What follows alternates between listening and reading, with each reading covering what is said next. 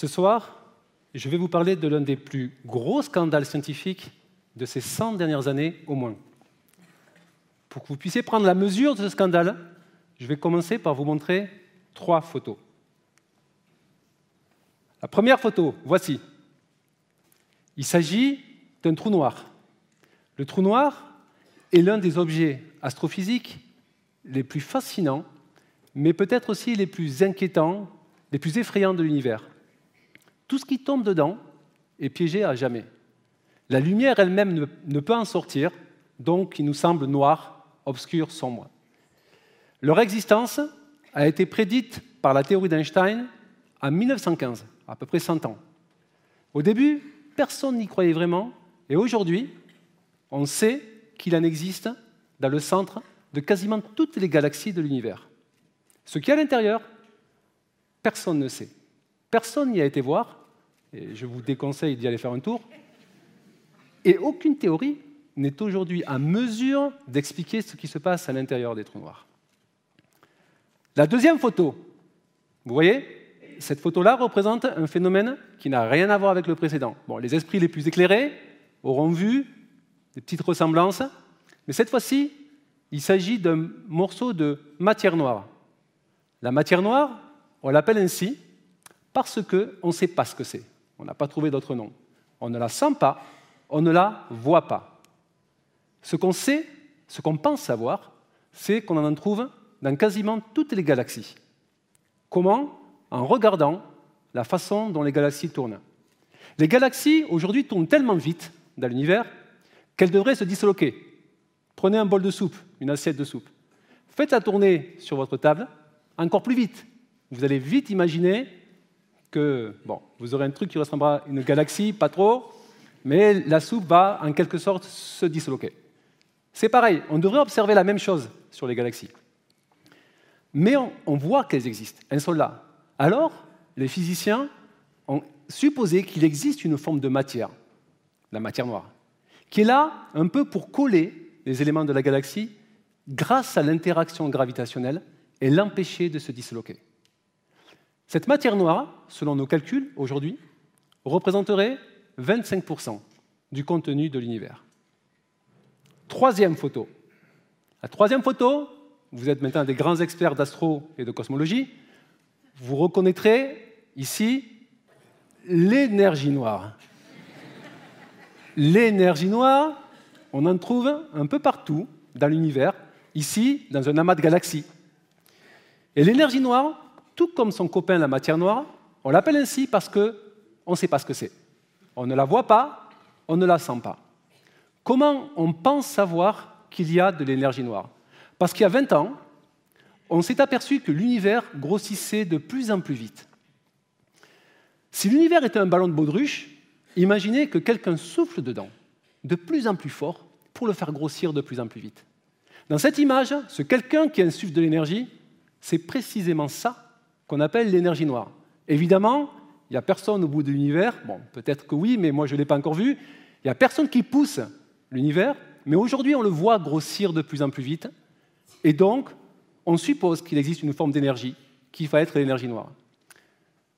Selon nos calculs, l'énergie noire forme 70% du contenu de l'univers. Alors, faisons un petit bilan. On arrive maintenant à une situation où finalement le modèle d'univers, c'est celui-ci. Le petit carré blanc, là-haut, c'est ce que vous connaissez. Les galaxies, les planètes à l'intérieur, les étoiles. Il y a même les trous noirs qu'on met là, parce qu'on sait à peu près ce qu'ils sont, même si on ne sait pas trop ce qu'il y a à l'intérieur. Tout le reste, 25% de matière noire, 70% d'énergie noire, pour arriver à une situation où 95%, on ne sait pas ce que c'est. Je ne sais pas si vous avez conscience des moyens, de l'énergie que l'on met pour aller comprendre ce qui se passe dans l'univers. Les moyens, c'est quoi? C'est des dizaines de milliers de chercheurs qui bossent des centaines de milliers d'heures dans les labos, dans les observatoires, qui utilisent les outils les plus puissants, les plus sophistiqués que l'homme n'a jamais construits. Accélérateurs de particules, détecteurs d'ondes gravitationnelles, des satellites qu'on envoie dans le ciel pour envoyer plein de télescopes et avoir des images du ciel. Tout ça, tout ça, pour arriver à la situation où 95% ben, de l'univers, désolé, on ne sait pas ce que c'est. Quelle société qui accepterait ça? Qui accepterait autant de moyens pour ce résultat-là? Alors, on va voir les chercheurs, on leur demande, mais il se passe quoi là? Ben, Je ne sais pas, c'est dur, c'est loin, l'univers, tout ça, on n'y arrive pas. C'est pas comme si on cherchait une aiguille dans une boîte de foin. Là, c'est la boîte de foin qu'on cherche carrément.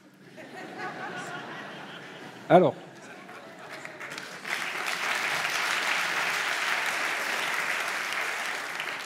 une fois qu'on a fait ce constat, il faut essayer d'aller de l'avant. Je suis physicien théoricien avec mes collègues et collaborateurs dispatchés un peu partout dans le monde. On élabore des théories pour essayer de rendre compte de la nature et de l'existence de l'énergie noire. Ce soir, je ne suis pas peu fier de vous montrer le résultat et le fruit de nos dernières découvertes. Et je suis sûr que vous allez voir avec moi derrière cette équation les secrets de l'énergie noire et de la matière noire. Cachez votre enthousiasme, c'est vrai. Mais c'est dingue, c'est dingue tout ce qu'on peut voir derrière cette équation-là. Nous, on y voit beaucoup de choses. À mon avis, une équation de ce type, est pas loin d'être très proche d'un tableau de maître. Van Gogh. La nuit étoilée. Si vous n'avez jamais vu ce tableau-là, je peux me risquer à le décrire. Un arbre dans la pénombre. Au second plan, un village sous un ciel un petit peu à la façon Van Gogh, un peu tourmenté, des étoiles et un clair de lune. Si je commence à vous le décrire, vous allez certainement visualiser le tableau et éventuellement comprendre ce que Van Gogh a voulu dire à travers ce tableau-là. Mais si vous allez au musée et que vous voyez la nuit étoilée, l'émotion ressentie sera sans commune mesure. Une équation, c'est peut-être la même chose. Je vous montre une équation. Je peux essayer de la verbaliser, de vous dire ce qu'il y a derrière, ce qu'elle signifie. Si je suis assez bon, vous allez peut-être percevoir deux ou trois trucs qui vont vous éclairer sur la nature de l'énergie noire. Mais si vous lisez l'équation dans le langage mathématique, si vous la visualisez en quelque sorte, je vous garantis aussi que l'émotion et la satisfaction intellectuelle que vous allez ressentir sera également sans commune mesure. À ce titre, certaines équations de la physique dont vous avez entendu parler, l'équation d'Einstein pour l'infiniment grand, ou l'équation de Schrödinger pour l'infiniment petit, sont considérées comme de véritables chefs-d'œuvre de la physique. Alors mon équation, enfin notre équation, mes collègues avec, je ne sais pas si elle a la beauté de l'équation d'Einstein. Franchement, je ne le crois pas. Et honnêtement, on n'est pas encore complètement convaincu qu'elle va nous éclairer sur euh, l'énergie noire. Alors, alors, on va peut-être euh, éviter d'en rajouter un petit peu plus. En, plus. sérieux, au début, quand j'ai présenté, quand j'ai préparé ce talk, je me suis dit pas d'équation, pas d'équation, mais je travaille tous les jours avec et je n'ai pas résisté à la tentation de vous montrer au moins celle-ci. Je me suis dit aussi, mais pourquoi leur parler d'énergie noire, de matière noire Finalement, la seule chose qu'on connaisse, ce sont ces belles images que je vous ai montrées au début. On n'a aucune certitude sur ce que sont énergie et matière noire, que des hypothèses, que des doutes. Alors au fond, peut-être qu'on peut essayer de prendre un petit peu de recul sur ces questions-là. Et que la bonne question à poser, c'est pourquoi est-ce qu'on n'y arrive pas, malgré tous les moyens qu'on se donne? Et pourquoi ce n'est pas un scandale? Bien le contraire. Alors pourquoi est-ce qu'on n'y arrive pas? La réponse, cette fois-ci, je peux vous la donner, elle est limpide. C'est juste parce que c'est difficile. C'est fichtrement difficile. Donc on n'y arrive pas. Mais ce n'est pas parce que c'est difficile et que la situation a l'air absurde a priori qu'il faut se démotiver et abandonner la question. Bien au contraire. Et c'est là qu'on touche le, le, thème de ce soir, l'utopie du physicien. L'utopie du physicien, c'est celle de croire qu'on se dote des outils qui vont nous permettre de répondre à toutes les questions qui nous entourent. Et franchement, c'est une des raisons pour laquelle j'ai fait de la physique. Cette envie, peut-être, de comprendre un petit peu tout ce qui m'entoure. Mais en même temps, on sait très bien que plus on connaîtra, plus ce sera difficile de savoir plus. Parce qu'à la fin, les questions qui restent, ce sont toujours les questions les plus difficiles. Et dans ce cas-là, il va falloir redoubler d'imagination. Il va falloir trouver les idées les plus farfelues, certains diront, les plus révolutionnaires pour d'autres, construire des instruments encore plus forts, encore plus sophistiqués, encore plus puissants pour aller dénicher la solution quelque part entre l'infiniment grand et l'infiniment petit. Alors, ce problème de l'énergie noire et de la matière noire sont de très belles histoires pour illustrer ce fait. Il y a 100 ans, quand Einstein est arrivé avec sa théorie, on pensait avoir sous la main les outils qui nous permettraient d'aller sonder tous les coins et tous les recoins de l'univers. Et puis là, paf, arrive énergie noire et matière noire. Et là, on ne sait plus. L'outil dont on pensait pouvoir tout extraire ne marche plus très bien. On n'arrive plus vraiment à lui faire dire ce qu'on voudrait lui faire dire. Mais ce n'est pas grave, parce que dans l'histoire de la physique, on a eu plein de moments comme ceci, où on pensait avoir des théories, au XIXe siècle par exemple, qui permettraient de tout savoir sur tout le monde, sur vous, sur moi, sur ce qu'on a été dans le passé et ce, qu'on sera dans le futur, mais tout. Et puis il restait des petits détails par-ci, par-là à comprendre. Et ces petits détails se sont avérés de véritables cataclysmes. Toute la théorie s'est effondrée, on a reconstruit dessus, et c'est ainsi que sont nées la mécanique quantique pour l'infiniment petit, ainsi que la relativité générale pour l'infiniment grand. Je ne sais pas si le problème de la, matière noire ou de l'énergie noire vont aboutir à des révolutions aussi cataclysmiques. Mais ce qui est sûr, c'est qu'on va tout faire pour y arriver. Mais on sait aussi qu'on veut s'approcher d'une forme de vérité absolue. La vérité scientifique, la vérité de tous les jours certainement, c'est un concept asymptotique. Plus on s'y approche, plus il est difficile d'accéder vers elle. C'est un peu comme euh, l'histoire, le paradoxe d'Achille et la tortue. Achille, vous connaissez tous le personnage de la mythologie grecque, la tortue, c'est la tortue. Achille part en retard dans sa course derrière la tortue. Il est confiant, au bout de quelques pas, il voit l'animal en ligne de mire. Il se dit, aucun problème. Il avance. Il avance, et à chaque fois, il reste une distance, certes petite, certes de plus en plus petite, mais une distance qui est toujours là pour attraper la tortue. Plus il avance, plus les jambes sont lourdes. Le sol se dérobe, comme du sable mouvant. L'histoire raconte qu'Achille ne rattrapera jamais la tortue. Et le physicien le sait, le scientifique le sait. Il connaît très très bien le sentiment d'Achille derrière la tortue.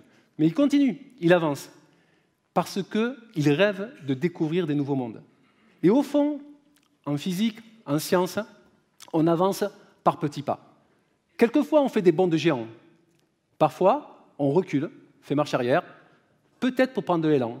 D'autres fois, on avance, et puis là, on se trouve face à un précipice vertigineux. L'énergie noire, peut-être. Un problème incommensurable. Il paraît que je n'ai pas le droit de le dépasser. Dans ces cas-là, soit je saute sur le public, soit on essaie de construire de nouvelles routes, de nouveaux ponts, qui vont nous permettre d'accéder de l'autre côté de la rive. Souvent, l'histoire raconte ces ponts qui ont été construits par un seul homme. On retient, on parle souvent de lui ce soir, Einstein. Einstein a construit quasiment de ses propres bras des nouvelles routes qui nous ont permis de sonder, au sens propre comme au sens figuré, tous les coins et recoins de l'univers. On est parti très très loin avec la théorie d'Einstein. Mais très souvent, la construction d'un pont scientifique est une œuvre collective. Chacun vient, il dépose une brique, ou quelqu'un d'autre enlève une brique qui était cassée, qui ne marchait pas bien. Un autre va ajouter le ciment. Et au final, on arrive à des édifices qui sont formidables, qui sont merveilleux. Alors peut-être que dans 1, 10, 20, 30 ou 100 ans, l'un de vous, dans 100 ans, sera là et expliquera comment il a réussi à construire un pont vers le vaccin contre le sida, vers, on en a parlé ce soir, le problème du réchauffement climatique, vers une solution contre la pauvreté dans le monde, vers la conquête de la planète Mars, où quelqu'un sera là et nous dira ce qu'est l'énergie noire. Si aujourd'hui je suis, physicien, je dois beaucoup à la curiosité que beaucoup de mes enseignants, mon entourage, ont nourri au plus profond de moi-même. Vouloir savoir et savoir est une source d'inspiration infinie. Mais ça, ça ne suffit pas. Il faut aussi accepter ne pas savoir. Il faut accepter atteindre ses limites. Mais cette forme d'ignorance ne doit pas être une source de frustration ou d'aigreur. Elle doit être une source de motivation. OK, on connaît 5% de l'univers. Mais il reste 95% à explorer. Allons-y. TED a mis plein de fusées à notre disposition. On s'envole vers l'énergie noire. Merci.